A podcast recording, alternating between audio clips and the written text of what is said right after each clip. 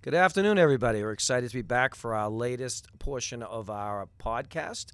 We're excited that we came up with our name thanks to Assistant Director Demi Tatro. Our podcast will now be called Youth Centered. And uh, this is the fourth in the edition, and I'm very lucky here to have a guy that I consider a friend and someone I truly respect in the business, uh, Andy Van Horn. Thank you for coming on the podcast, Andy. Thanks for having me, Rick. Uh, we're also doing something a little bit different today. We're also going to be videotaping this, so it'll also be seen on, on cam. So we're excited about that, and uh, hopefully uh, Andy and I look all right behind camera also. Um, Andy, I've asked to come on the podcast today because him over a number of years, him and I have had some great conversations on building culture and building culture in a variety of places. As a teacher, him building uh, culture in the classroom, myself building culture at the youth center, and then both of us are, are big fans of sports and the whole key of um, building culture within the sports teams. And, and Andy's a coach here at, at the high school. So, uh, Andy, for the people that may have not had you for class or their parents are not aware of you, um, little history of Andy Van Horn. Uh, well, I grew up in the Merrimack Valley, uh, went to Methuen High School. Uh, I have a uh, wonderful wife who keeps me grounded, uh, three children Reagan, Grant, and Calvin um, and they help uh, me keep it real at all times. Um, they're they're the best things in my life. Um, I've been teaching history here at North Andover High School for 15 years. Um, guilty pleasures: I like to bake bread, uh, and uh, I love to read. So it's a little bit about myself. That's awesome. Uh, we talk a lot, like I said, about building culture. Uh, when I when I say building culture uh, to you and to our listeners today, what's that mean to you in building culture?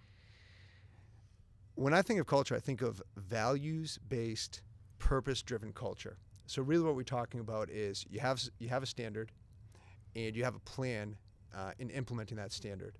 Um, so that's what I look at when, or I think of when we're developing culture, whether it's in the classroom or in sports teams or really anywhere. If you want to be successful, it's got to be values based and it's got to be purpose driven. And really, by doing that and having that culture, you're just making better people. Um, I think that's when, when I think of culture, you just want to make people better uh, by being involved with your program or classroom or whatever it is. Sure. When I first uh, got to hear of the name Andy Van Horn, kids would come to the youth center and talk about why your class was maybe dis, dis, different than other people um, and, and more engaging, and they felt more in tune to some of the learning that they were getting from your classes. How do you build uh, culture in the classroom? And, you know, is it done basically with the text of what you're trying to teach? Do you have other ways to gauge kids? I think the biggest thing is uh, I'm passionate about uh, about what I teach. Um, even my coaching, I'm passionate as well. So I think if it's uh, something that you love to do, uh, I think that the kids the kids see that. And so for me, my, in my teaching, um, I try to bring the energy and uh, bring that passion, and um, hopefully the kids see that. And they, you know, I think they respect you when you're honest with them. Absolutely. When you can you give us some ideas of maybe uh, you know I know that you are a very passionate person. What are some things that when you get kids in the first of September or the second semester, what are some of the ways that you implement your culture to the kids right from day one? I think the biggest thing is I want the kids to know that I care about them.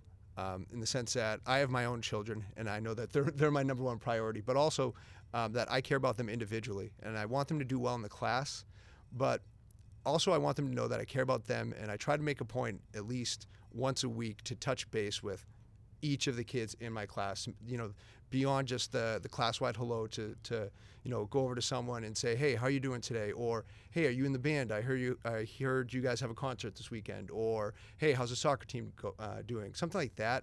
I think goes a long way with kids, especially when you're in a big school and maybe you may not be a superstar athlete or you may not be um, the the lead in the play.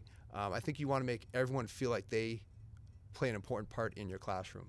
Um, just like with a team, you want to make everyone feel that they have a role and that you care about them. I think that's again that's that value values based. You know, they if kids see that you value them as a person, they're going to want to do better in your classroom or on your team or anything like that.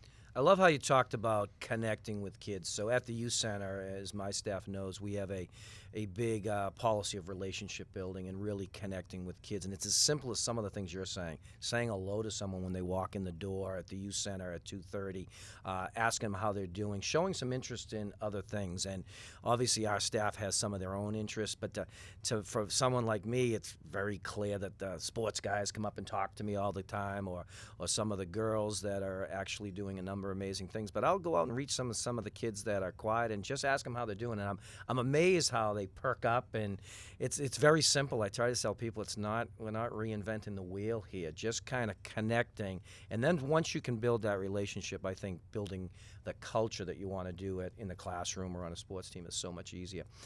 We talk about I think our passion. I think passion is a great adjective that kind of describes both of us. But, you know, sometimes there's roadblocks into building culture. Any roadblocks that you've seen in the classroom is trying to build road, uh, culture?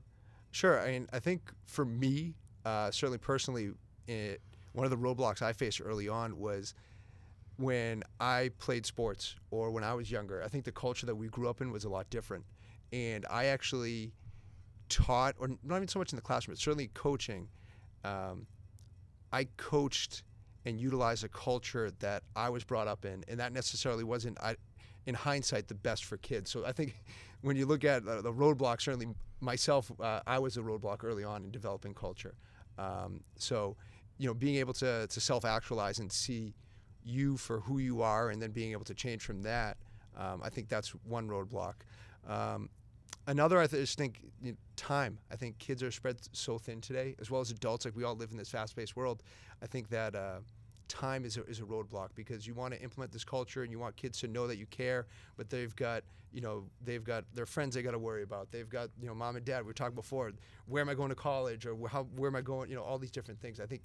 So I think that's a roadblock as well. So I think you know myself certainly, I was a roadblock to creating that culture, and then as well, we have a finite amount of time in our days and trying to address you know culture and work and family time and all those things those are roadblocks and and um, trying to establish that. It's absolutely true. I mean i think that we're lifelong learners in the area of culture. Um, you know people will say to me wow you've built a really good culture and i don't stop learning on that. Uh, just take um, Villanova's national championship two days ago. I've, I've picked up some things from Jay Wright to kind of you know, might maybe apply to the high school and maybe apply to the youth center a little bit more. So we're lifelong learners on that. Uh, and I agree, the time thing is tough. Like we we want to build such culture. We want, and it's, sometimes there's not enough time in the day. And uh, obviously, a, another podcast topic should be how kids are over over programmed and parents are stressed out. So we'll, we'll add that to our list Absolutely. of things. You've been a, um, a uh, as well as a teacher here. You've been a very successful coach, and you've coached a number of different sports. I actually first got involved with you from a athletic standpoint with your very popular um, speed and strength program that you've done with all of the teams here at the high school but also the amazing job in the summertime that you get with the kids at early in the morning. And, and you and I have worked close as forming some relationships with Gatorade and uh, as well as a lot of symbolism that we've used. Uh, I was actually fortunate to borrow your uh, Game of Thrones yes, throne yep. for last summer for some symbolism that we did. Talk to me a little bit about culture on the sports aspect, you know, similarities and differences with the classroom. And if you can touch on maybe some of those symbolisms that you've used. Yeah, well, I think when I think of a, a culture when I look at sports teams around here, a culture that's really been successful. Um, one of the most successful would have to be the the track program here at the high school. Um, just looking at programs that I'm not involved with, and I say, okay, who has established a positive culture where the kids are buying in, where they've taken the leadership uh, role. Um, to where they now are implementing the, the values of the program without the, the head coach telling them. I look at uh, the North Andover track program. I think they do a tremendous job. Um, and that's just one example. I'm sure of other of many programs that do a good job with culture here. But I think those successful teams, they have a culture where the seniors, the juniors, the sophomores, they all work for each other, and they understand the standard, and they apply that standard to everyone. And, and you know, it, it's cliche, and I've seen it uh, online, but it's they don't tell people you know, the coach doesn't tell people what to do. They tell people that's not how we do things here. And I think that's when we look at successful cultures. It's where it's not a top-down approach, but where everyone now is, you know, buying into, you know, this is how we do things, and and going from there. Um, so far as symbolism, you know, we've used. Uh, going back to the time of uh, coaching with John Rafferty with the football program, uh, I think hard work goes a long way. Um, you know, for us, symbolism with the football program was uh, this year we had the lunch pail, mm. and so it's you know, I stole that from uh, Virginia Tech, and the idea of the the lunch pail mentality of uh, you know the the guys working, uh, the iron workers or the coal miners or anything going down doing a, an honest day's work and uh, being rewarded for it. And so for us, you know, the symbolism of you know, putting in the time, um, understanding that it, it is difficult and there are going to be challenges, but then getting the job done um, that's some of the symbolism we've uh, we've utilized.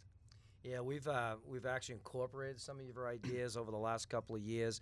Uh, this past summer, we used, um, you know, basically a power driver, a uh, that we basically symbolized that we're pounding rock and you know trying to eventually chip away at rocks and then get the finished product. And what we've found with the kids is they, they've really embraced the symbolism piece. So, you know, whether it's using the hard hat or the lunch pail or an axe or some of the things that we've done, uh, kids love to, to win that. And what we've seen also is it's created that, you know, not just the kids who score the most points or do the things get recognized, but you know the people that are putting all the the, the lunch pail efforts. I, I enjoyed watching your post during the fall with the with the football team, and I, I a number of kids that won that award were not the kids that I would read about in the newspaper, but just kids that gave an effort and, and built a culture. And you know it's it's pretty exciting to see the culture being built. One of the things that we started this year with the boys basketball team, Paul Tanglis, we uh, Uh, we met and we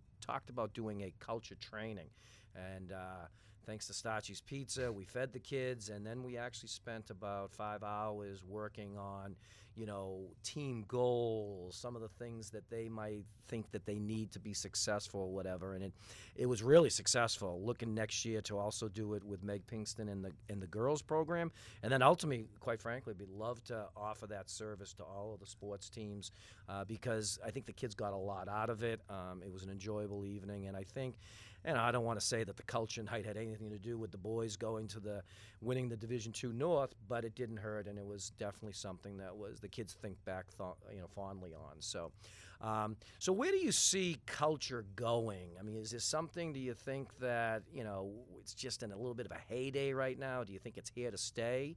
And maybe some thoughts to some of the young teachers out there that are maybe thinking about how to build culture in their classroom or, or on a sports team.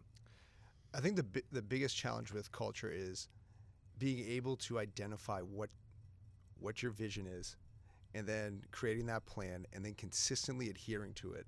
Um, that is what I see being the biggest challenge for developing a culture, whether you're in the classroom or a sports team.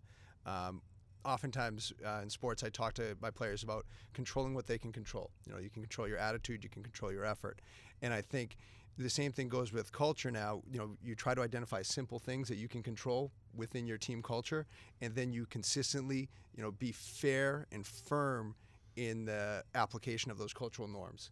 And I think if you can do that, you develop a culture, and I think that has uh, far-reaching consequences. So, like something like you mentioned with the basketball team, I think hopefully something like that, where that a, a I don't I don't want to belittle it by saying a small activity, but like a one-time sure. activity. Hopefully that builds into something now that translates into you know when they're in the classroom or when they see someone uh, maybe off the athletic field that is a teammate. You know, it says, hey, that's not what we're about. That's not what we do.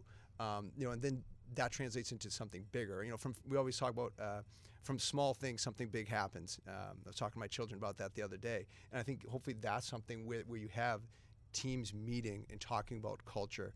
Um, maybe that's where we start talking about becoming a more inclusive school. Um, you know, maybe that's where that first step uh, comes from, from the athletic teams. Um, but I, I, you know, that's definitely um, culture is not going to go away. I think it's something that, that needs to be established. It's something that needs to be developed, and it has to be nurtured. Um, I think we we do ourselves a disservice if we don't acknowledge uh, the importance of culture. Absolutely. Very well said. You know, one of my things that I'm looking to work with Um, and I've talked to you know Jen Price about this, and obviously working with Superintendent Gilligan when he takes over, um, is kind of helping people understand culture and to build it. I, I think there's a lot of people that have actually said to me, I like what you do, Rick, but I, I don't know if I can do that. And I I say it to you, and I know what you mean on this. It's we're not solving world hunger here.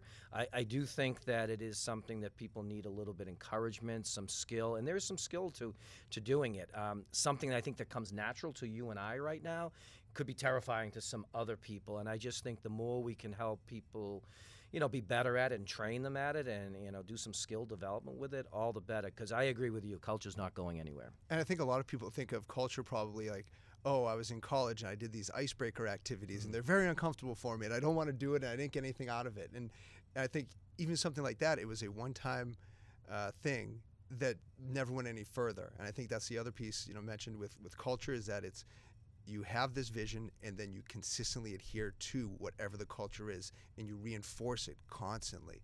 Um, that it's just so important. I think you're doing a great job with it, and this, and by the way, tons of other teachers within our system that are doing some great stuff with culture, and I'm always trying to find out from people what they're doing, and we're all robbers to a certain degree, steal some ideas and see how it incorporates into this. Um, you and I may be two of the greatest fans of Game of Thrones, uh, and both of us um, are pretty upset we have to wait a whole nother year before we get the final season. But I look at the Game of Thrones in a lot of ways. I've actually said to you, you and I should teach a class at North Andover High School on Game of Thrones because I think some of the themes and everything are very relative to what happens in life.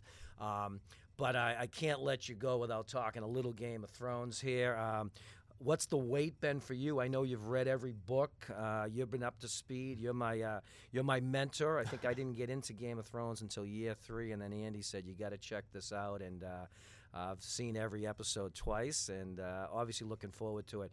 But um, what are, what are some of your thoughts for the season, and how do you relate culture with that? I'm actually more disappointed that uh, they haven't written the new book yet, uh, mm-hmm. because that's taken much longer than it needs to to come out. Um, I love Game of Thrones uh, because I, have talked to Meg Pinkston about this before. I think that uh, I think every character you can relate to someone that you know in life. I don't know who my Ramsay Bolton would be, um, but I think there's always a character you can relate to life. Um, and so, uh, I'm sorry. The previous question. Well, I just wanted to ask you, like, how did you how do you relate that to culture? And I think you you talked a little bit about, and I agree with you. I, I walk around life, and I basically say, you know, this is the character from you know, Littlefinger is definitely yep. that's a guy that's Littlefinger. And again, I don't know yep. if we have Ramsay Bolton, and hopefully we don't. But uh, you know, a lot of the characters are just very relatable to everyday life, even though it's a mythical fantasy uh, TV show. Um, every aspect of alliances and people doing right and people doing wrong and that like. I think with in regards to culture, then in Games of Thrones, I think of um, I was just reading uh, a book called Legacy uh, about the All Blacks uh, New Zealand rugby team. Yes. And in it, they talked about uh, integrity. And so I think of characters like Jon Snow, and you think of integrity and your ability to keep one's word. Um, I think that um, that is something certainly you pull away from Game of Thrones, and I think that's one of the reasons that people, you know, would like a character like Jon Snow. Um, is that he is a person of integrity. That even though you're watching the show and you say, "Why are you doing this, Jon? Right. This doesn't seem like the best idea," um, he's someone that keeps his word. Um, and even, um, you know, I think that's one person that I would look at and I would say, you know, when you talk about culture and related, you know, someone like Jon, you want a Jon Snow on your team. You know, you want that, that guy that's that you know where he stands, um, that he's not going to waver um, when push comes to shove. Absolutely. I mean, I as you know, uh, my favorite show of all time is The Wire, and I know Principal Chet Jackson agrees with me on this. Um, but The Wire, after being ended for 10 years, has become a subject matter for a lot of college classes uh, in both communications, uh, criminal justice, and social work. Uh, amazing show. If you've if you've never seen it, I ask people to to check it out, and you can relate it. I think we're going to be talking the same way about Game of Thrones at some point when we can relate it. And unfortunately, I see in terms of athletics. I see a lot with Game of Thrones in terms of you know alliances being built or someone and where's loyalty and you know where is you know commitment and things like that. So you know at some point in time you actually might be running a class on Game of Thrones. But how about for our listeners? I know you have an idea what's happening in the final season. What what's going to happen? I have no idea. Um, I have no idea where the White Walkers are going to end up. I don't know how they're going to stop them.